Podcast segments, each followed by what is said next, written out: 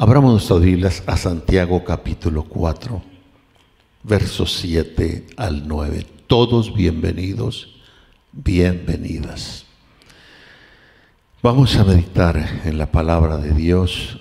Necesitamos cuando comemos en lo natural, en lo físico, aunque el platillo fuerte esté muy bueno, dependiendo del gusto, puede ser un salmón, puede ser un pescadito, a su gusto puede ser un pedazo de carne, lo que sea.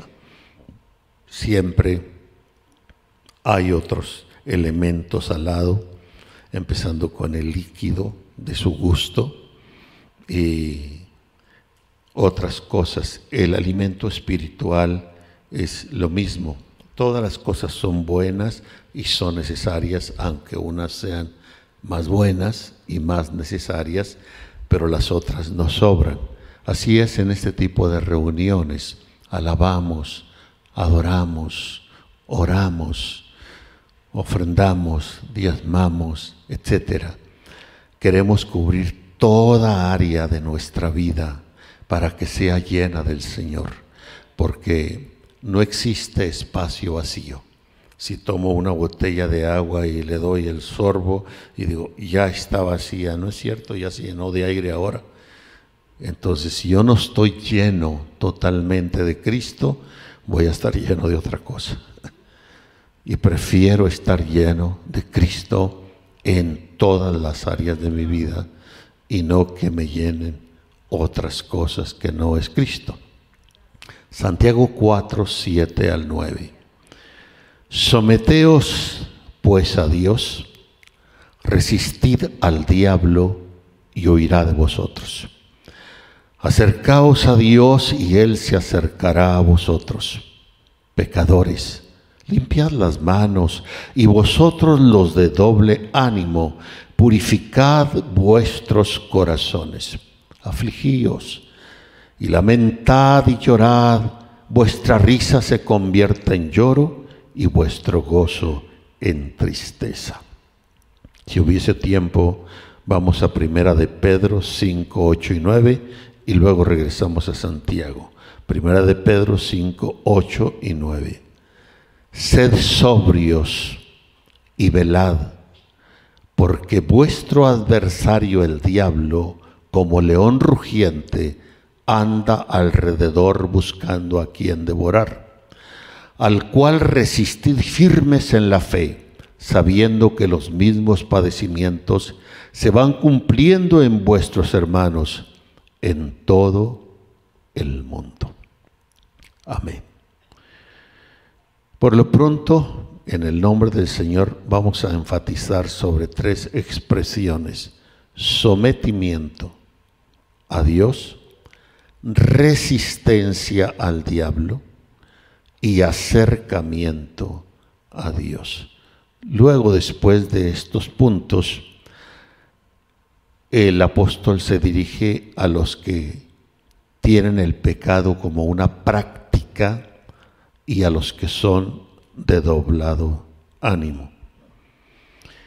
Esta carta de Santiago o de Jacob se estima que fue la primerita que se escribió a algunos estudiosos de fechas y eh, cotejando los descubrimientos del mar, de, la cueva, de las cuevas del Qumran y de lo que los llamados padres de la iglesia escriben posteriormente, se estima que posiblemente esta carta se escribió como por el año 45 de nuestra era, escasos 15, 12 años de que el Señor Jesús había muerto y resucitado, y que inclusive era usada como una guía en las primeras comunidades cristianas. Bien, someteos pues a Dios puede decir conmigo, someteos pues a Dios. Y si tiene confianza o no con el que está al lado, puede decir, ahí te hablan. Someteos pues a Dios. resistid al diablo y huirá de vosotros. Miren, empecemos con esta reflexión. La triste realidad del ser humano es que una expresión como esta, someteos pues a Dios, resistid al diablo, es, parece que lo tomamos al revés. Los seres humanos somos fáciles de someternos al diablo y de huir de Dios, de resistirle a Dios. ¿Cuánta gente usted le habla del Evangelio? ¿Cuánta gente usted y yo le hablamos de Dios y se resiste? Pero a esa misma gente, si usted le invita a cosas que son impropias, que son insanas, al casado se le invita a ir con otra mujer que no es su esposa, y ahí va como el buey al degolladero y como el loco a la prisión para ser castigado. A un joven se le invita a buscar a Dios, a ir al templo, y hasta se mofa, se burla. Pero si usted le invita a un baile, a drogarse, a tonterías, y sale de estampida. Cuando el texto dice, someteos pues a Dios, resistid al diablo.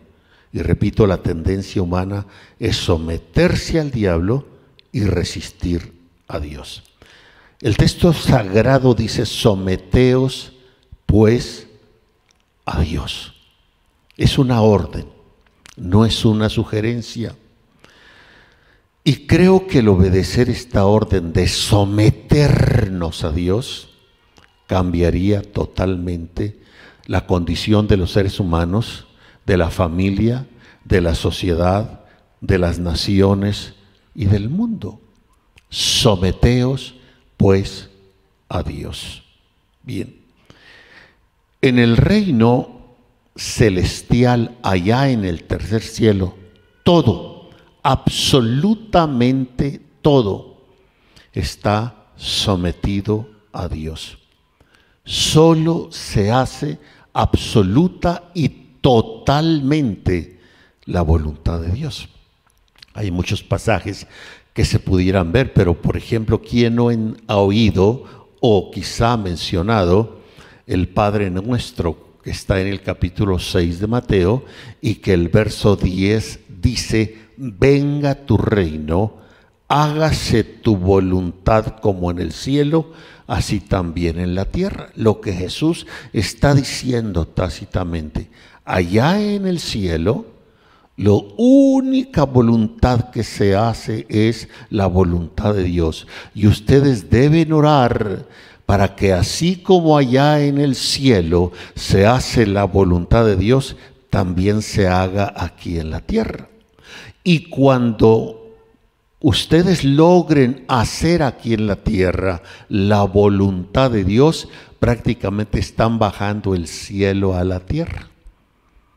Por lo regular, todos queremos que el cielo baje a la tierra y que como son las cosas en el cielo, sean en la tierra. Pero realmente no concientizamos que para eso, que para que eso ocurra, lo primero que tenemos que hacer es la voluntad de Dios. Entonces, toda persona que se dispone a hacer la voluntad de Dios está automáticamente procesando algo muy importante que quizá no está consciente de ello.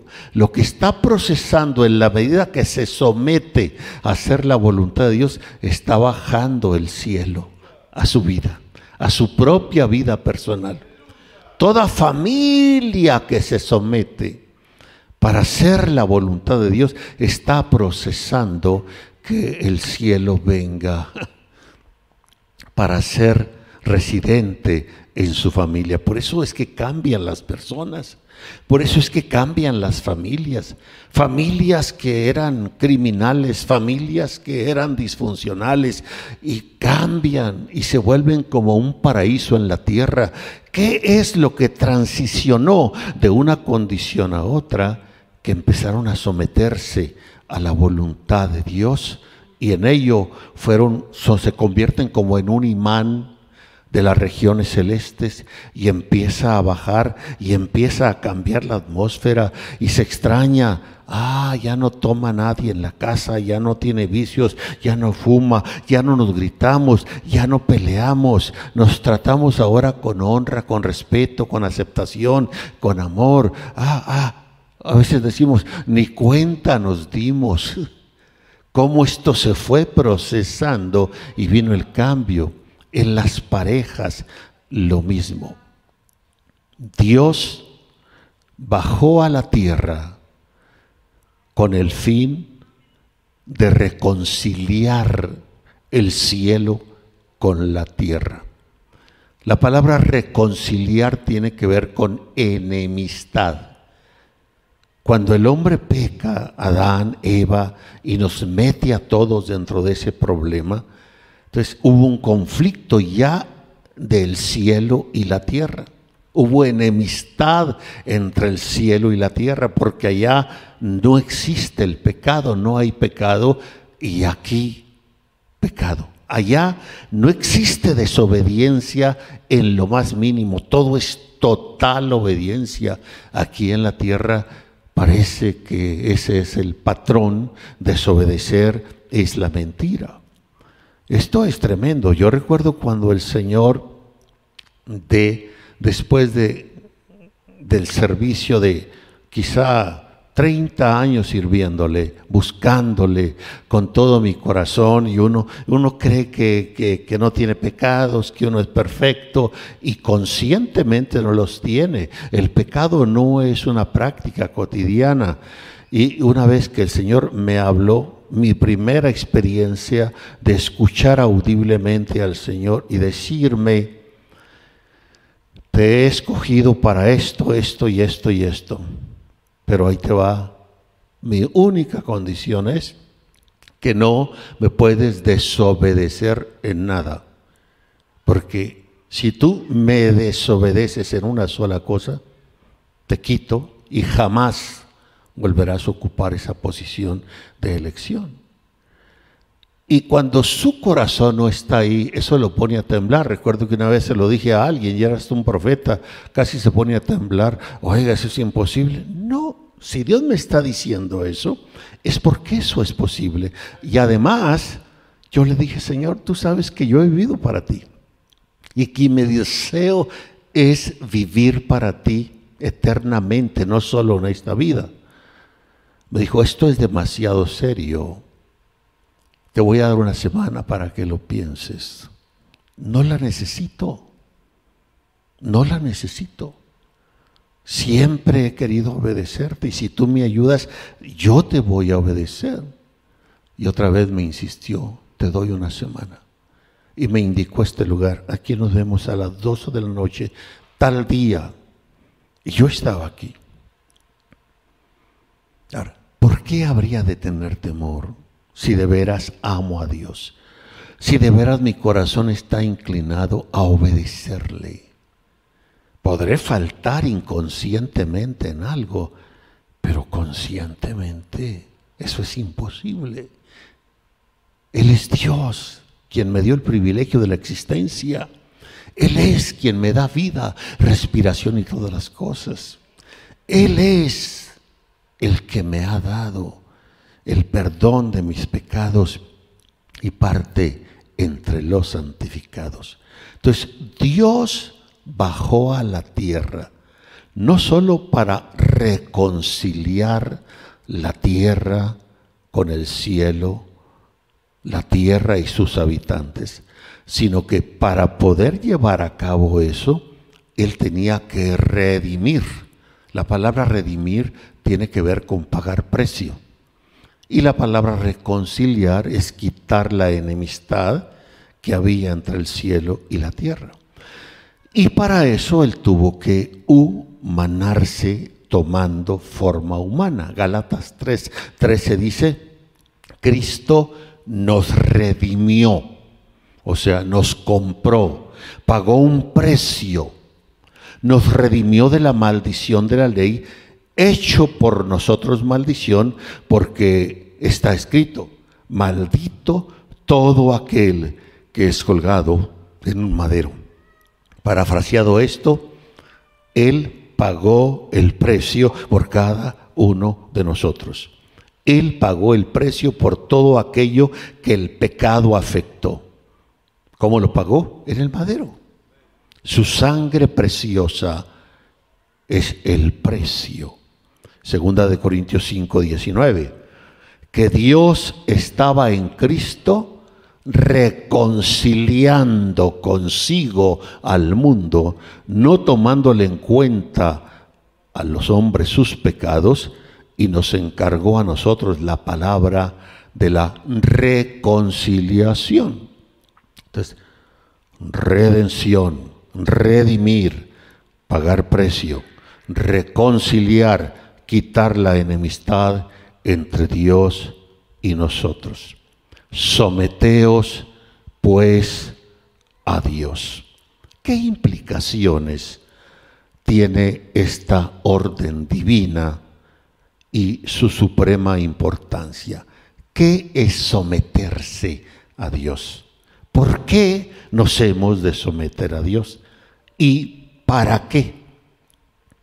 La palabra someterse, si la vemos desde el punto de vista etimológico del significado, en el griego la palabra es upotazo, que literalmente significa subordinarse, someterse, estar bajo de, estar sujeto, ser sumiso a Dios.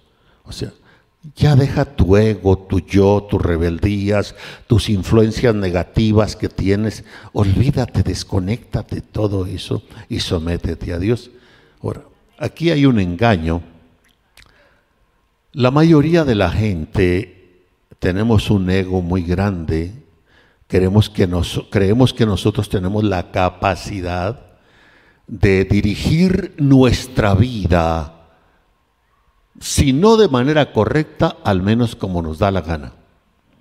Y saben que ahí con todo y eso hay una influencia demoníaca, porque Dios al crear las cosas, no las creó bajo la idea de que cada cosa sea independiente de Él. Nos dio la libre voluntad, pero con el hecho de habernos dado la libre voluntad no significa que el deseo de Dios es que yo me maneje así. Dios desea que yo le diga, no, Señor, por favor, ¿cómo me vas a independizar de ti? Yo no quiero manejar esa libre voluntad, yo quiero someter mi voluntad a la tuya. Ese es el deseo de Dios. Ahora, ¿qué hizo el querubín cuando se rebeló contra Dios en el cielo? Quiso hacer su voluntad y no seguir sumiso, sujeto a la voluntad de Dios. Y de ahí que establece su propio reino mentiroso, ¿eh? su propia voluntad.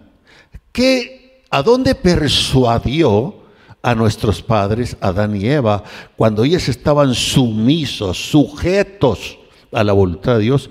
Vivían paradisiacamente, maravillosamente. Pero la persuasión de Él es independizarlos de Dios. Sabe Dios que el día que comieren seréis como Dios, como Él. toma tu independencia. ¿Por qué tienes que vivir sujeto a Dios? Esa es la idea en el trasfondo de todo esto. Ahora, el ser independientes ya es demoníaco. Cuando es que yo soy independiente, ¿de qué eres? independiente. Mira, tan fácil es que somos dependientes del aire, del oxígeno. Y si no lo crees, tápate la nariz y la boca. Cinco minutos, si es que los aguantas. Dependes del aire. Entonces, ¿de qué te jactas? De que yo soy independiente. No, no, no. Deja de beber agua unos tres meses. A ver qué te pasa. Entonces, ¿de qué eres dependiente? Dependes del agua. Ya no estoy hablando ni siquiera de Dios. Dependes del agua, depende del... Deja de comer un año, si es que lo vivieras. Te mueres, eres dependiente de la comida.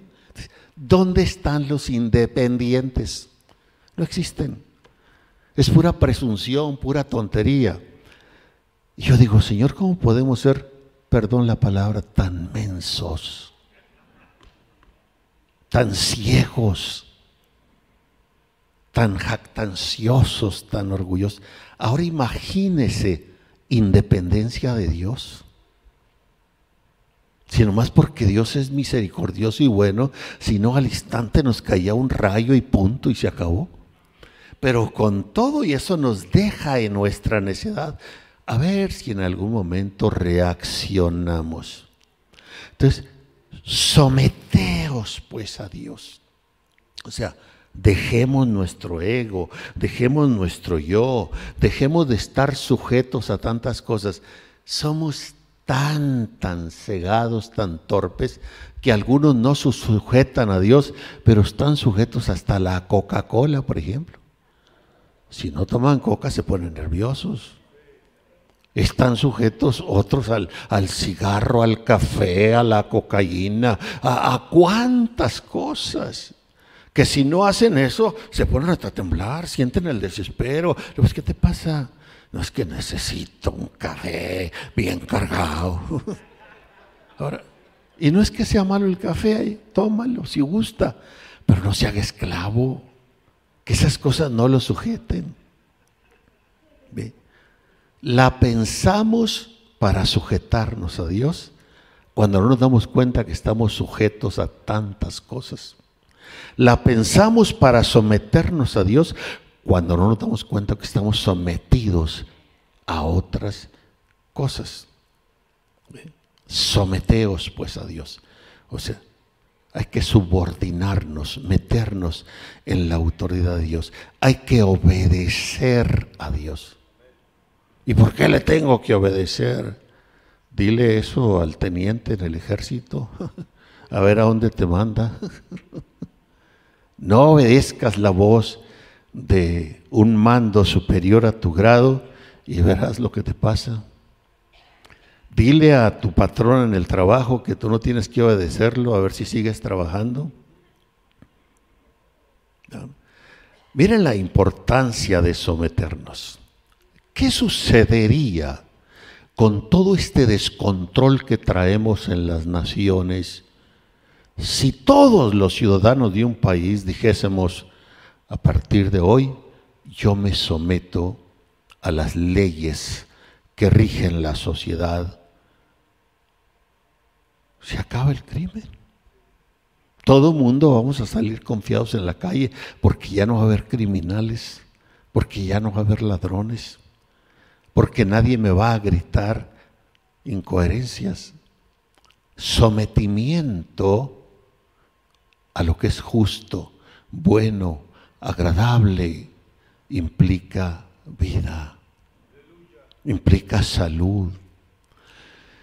Pero como la gente se ha sometido al mundo de las tinieblas, al verdugo de Satanás, cuando se habla de sometimiento, les da escalofrío. Porque ha habido un sometimiento bajo leyes, bajo poderes aplicados equivocadamente. Cuando en la institución matrimonio, por ejemplo, cuando la Biblia habla que el varón es cabeza de la mujer y el varón se maneja como una verdadera cabeza, no como un cabezón, y cumple el rol apropiado del matrimonio, para una mujer no le cuesta ningún trabajo ser sujeta, como dice el texto, a su marido. Pero si en lugar de ser una cabeza, un cabezón, a esa mujer le va a costar trabajo someterse a un marido. Lo mismo es con los padres. Obedeced, hijos, obedeced a vuestros padres. Y luego habla en el Señor. Si el Padre no me lleva por ahí, eso me da una salvedad de no someterme. Entonces, esta palabra someterse implica ponerte debajo, y en este caso, debajo de Dios. Esta palabra significa tomar una posición firme, estable, duradera, debajo de Dios. Someteos pues a Dios. Así que no importa si algo quiere provocarme, sean cosas o personas, a que yo abandone mi posición de estar alineado con Dios, no lo voy a hacer, no lo voy a obedecer. ¿Por qué? Estoy debajo de Dios. Estoy en esa posición inamovible donde la vida de Dios se produce en mí. ¿cómo se da este sometimiento a Dios que parece imposible para muchos? Yo lo vi así siendo un joven cuando Dios me llamó. Yo decía, debe ser muy bonito, pero es imposible. Piensa uno en las llamadas amistades. Piensa uno en las prácticas inapropiadas que uno tiene. Piensa uno hasta en la familia que está ajena a la vida de Dios. ¿Cómo me voy a someter ahora a Dios? Y luego Satanás se ha encargado de decirnos que la religión allá en el templo, no la traigas aquí, no la traigas a la casa, no la están mentiras del diablo. Bueno, ¿cómo se da ese sometimiento a Dios? Número uno, hay que disponer todo nuestro ser. Dios no quiere una parte de usted o de mí. Ni siquiera quiere el 99.9%. Dios quiere todo. O es o no es. Hasta en lo humano. Si una joven se va a casar con un joven, un joven con la joven, ninguno de los dos espera un 50% de su pareja ni siquiera el 90. Todo o nada, tanto que la Biblia dice, ya no serán dos, sino una carne. Y punto. Si me vas a dar el 90% de ti, Dios me libre de ese 10 que va a pasar, mejor ahí, hay que quede. Hay que disponer todo nuestro ser en conocer a Dios y su perfecta voluntad. Ese es el primer paso que hay que hacer, disponernos con todo nuestro ser en conocer a Dios y su perfecta voluntad. Segundo paso, hay que disponer todo nuestro ser en obedecer la voluntad de Dios en la medida que la voy entendiendo, en la medida que me va siendo revelada. ¿Qué gano con conocer de Dios, de la voluntad de Dios, si no la vivo? Lo único que estoy acarreando con eso es mayor condenación. Porque el pecado tiene dos caras. Una se da en transgredir los mandamientos de Dios y otra se da en que conociendo los mandamientos de Dios, sencillamente no los hago los menosprecio, los ignoro. el pecado se origina por desobediencia a Dios. Entonces, yo debo disponer todo nuestro ser. si lo hago como un empleado de trabajo, oye, sí, te voy a contratar, pero yo quiero que tú estés aquí, que tu corazón esté aquí, eh, lo que vas a realizar, lo que vas a llevar a cabo. Sí, ahí estamos atentos. En Dios, ¿por qué somos tan pobres o tan mediocres? Disponer nuestro ser, pues, en conocer a Dios y su perfecta voluntad. Y segundo, disponer todo nuestro ser en obedecer la voluntad de Dios en la medida que nos ha sido revelada. Por ejemplo, hasta en el dar. Entendemos, cuando yo fui por primera vez, y fue aquí en El Paso, a un templo como este, tendía a sentarme atrás y a estar así con malicia, a ver qué pasa aquí, porque yo decía, pues a mí, a mí no me van a engatusar estos vivales. Cuando se trató de ofrendar, dije, ah, ya sé por dónde van. Quieren dinero, les gusta el dinero, que se lo den los tontos. Esas cosas ya las pasó uno. Pero a la vez, yo conocía ya la Biblia, ya había leído muchas veces el Nuevo Testamento. Me venían pasajes, pero está en la Biblia. Pero Dios lo dice. Entonces, ¿qué voy a hacer? ¿Hacerle caso a mis ideas locas o hacerle caso a Dios? Y si de veras quiero buscar una relación con Dios, entonces tengo que empezar por obedecer a Dios. En la medida, en lo poco, porque si en lo poco me eres fiel, dice el Señor, yo te confiaré lo mucho. Es como la gente que todavía no da el primer paso de la salvación y dice, yo quisiera que me instruyera en el libro del Apocalipsis. ay, ay, ay. Digo, primero lee eh, todos los 67 libros antes. Cuando tengas cuando menos memorizada la mitad, me hablas para explicarte el Apocalipsis. Porque es el, el resto de la Biblia que tiene todos los simbolismos para que te diga cómo entender el Apocalipsis. Bien, entonces, punto número tres. Hay que perseverar en ello sobre cualquier circunstancia. Ir conociendo, dándonos íntegramente en conocer la voluntad de Dios. Ir obedeciendo en la medida. Esto es como el bebé cuando nace, no le mete en la boca los filetes de carne, ni las panes y las tortillas. Lo va nutriendo con leche y va haciendo cada vez más sólida la alimentación, el desarrollo. En el ámbito espiritual es lo mismo. Dispongámonos a conocer la perfecta voluntad de Dios. Dispongámonos no solo a conocer, sino a obedecer, a encarnar esa voluntad, esa palabra en nosotros. Dispongámonos a perseverar en ello bajo cualquier circunstancia.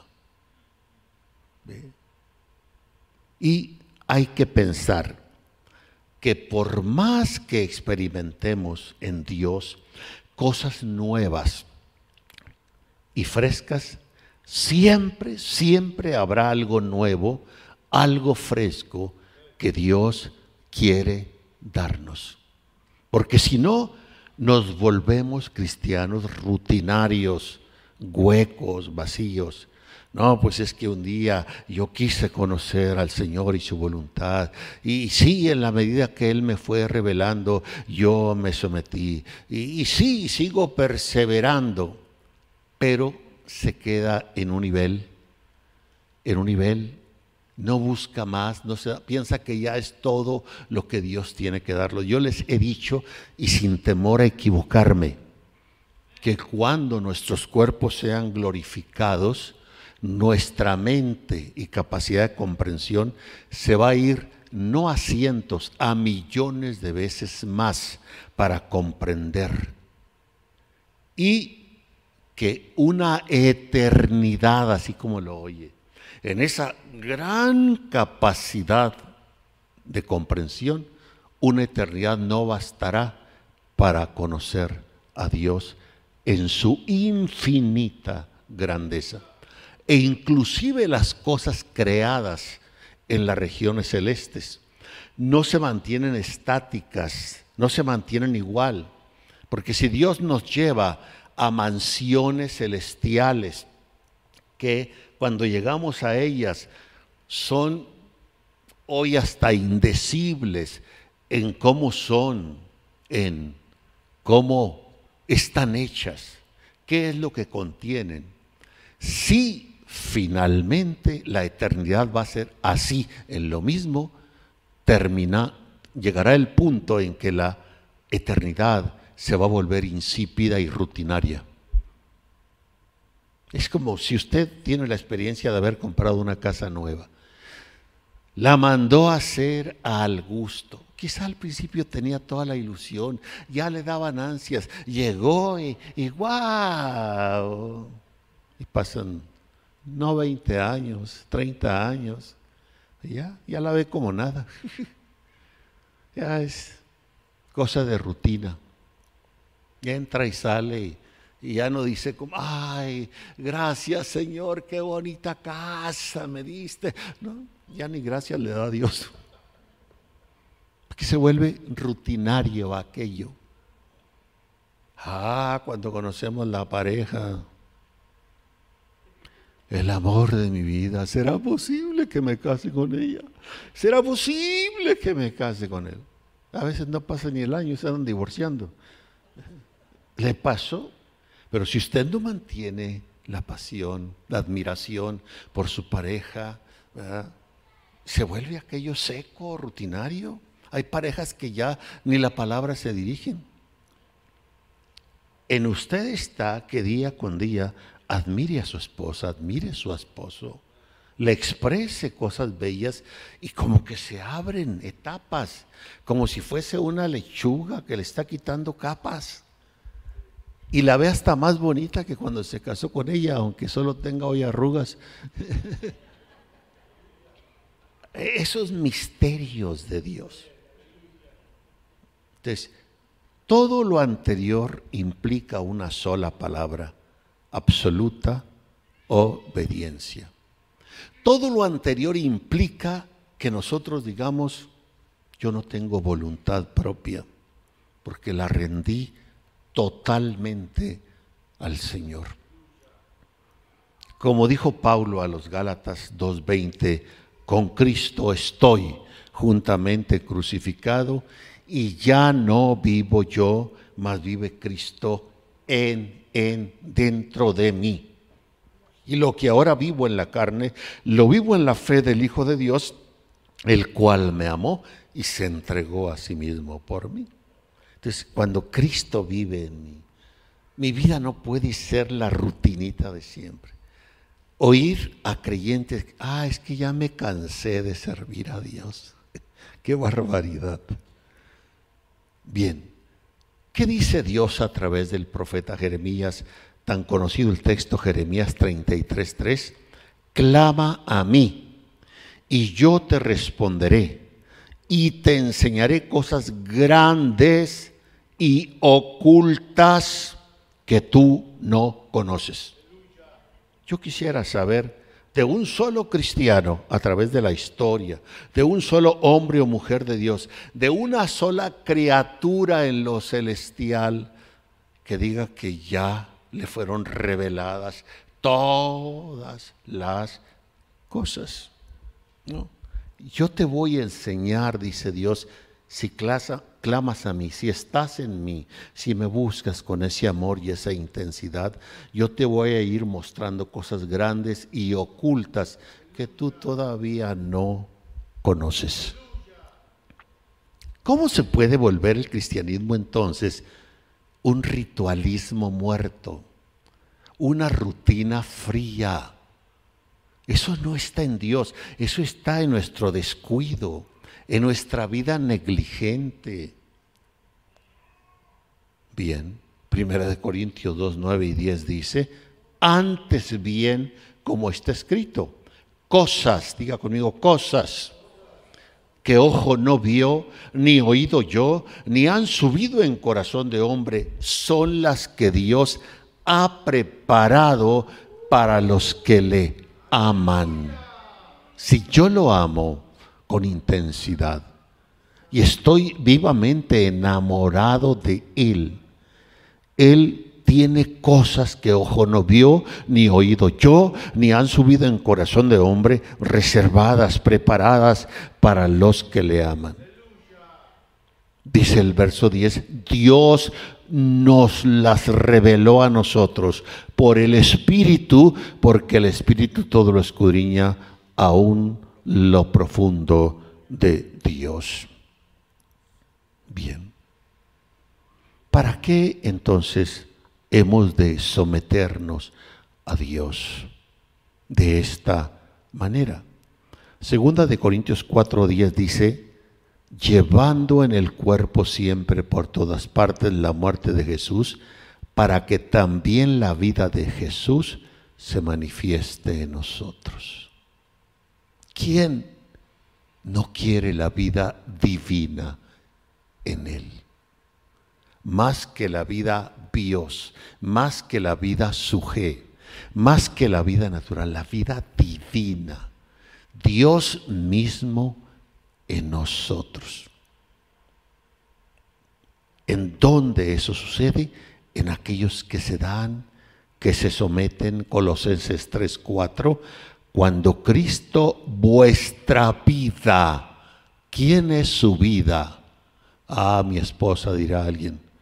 Ah, mi novio. No, no. Cuando Cristo vuestra vida se manifieste, entonces vosotros también seréis manifestados con Él en gloria.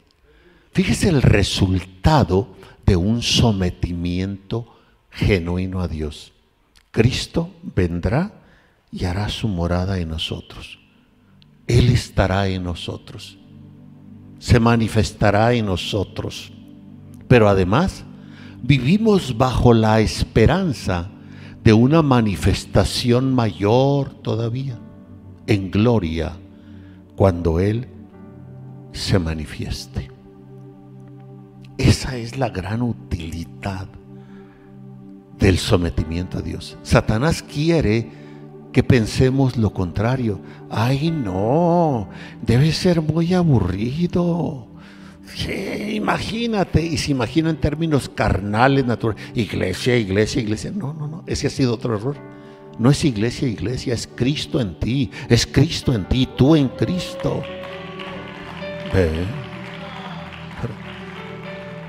En toda mi vida no han faltado cuando menos tres personas que se acerquen y dicen, oiga, usted debe una vida muy aburrida. Le digo, ¿quién te dijo? Mira, estoy tan lleno y tan feliz que yo no necesito como tú de licor para alegrarme. Tú te pones a cantar para alegrarte, yo canto porque estoy alegre. Quiero que vean.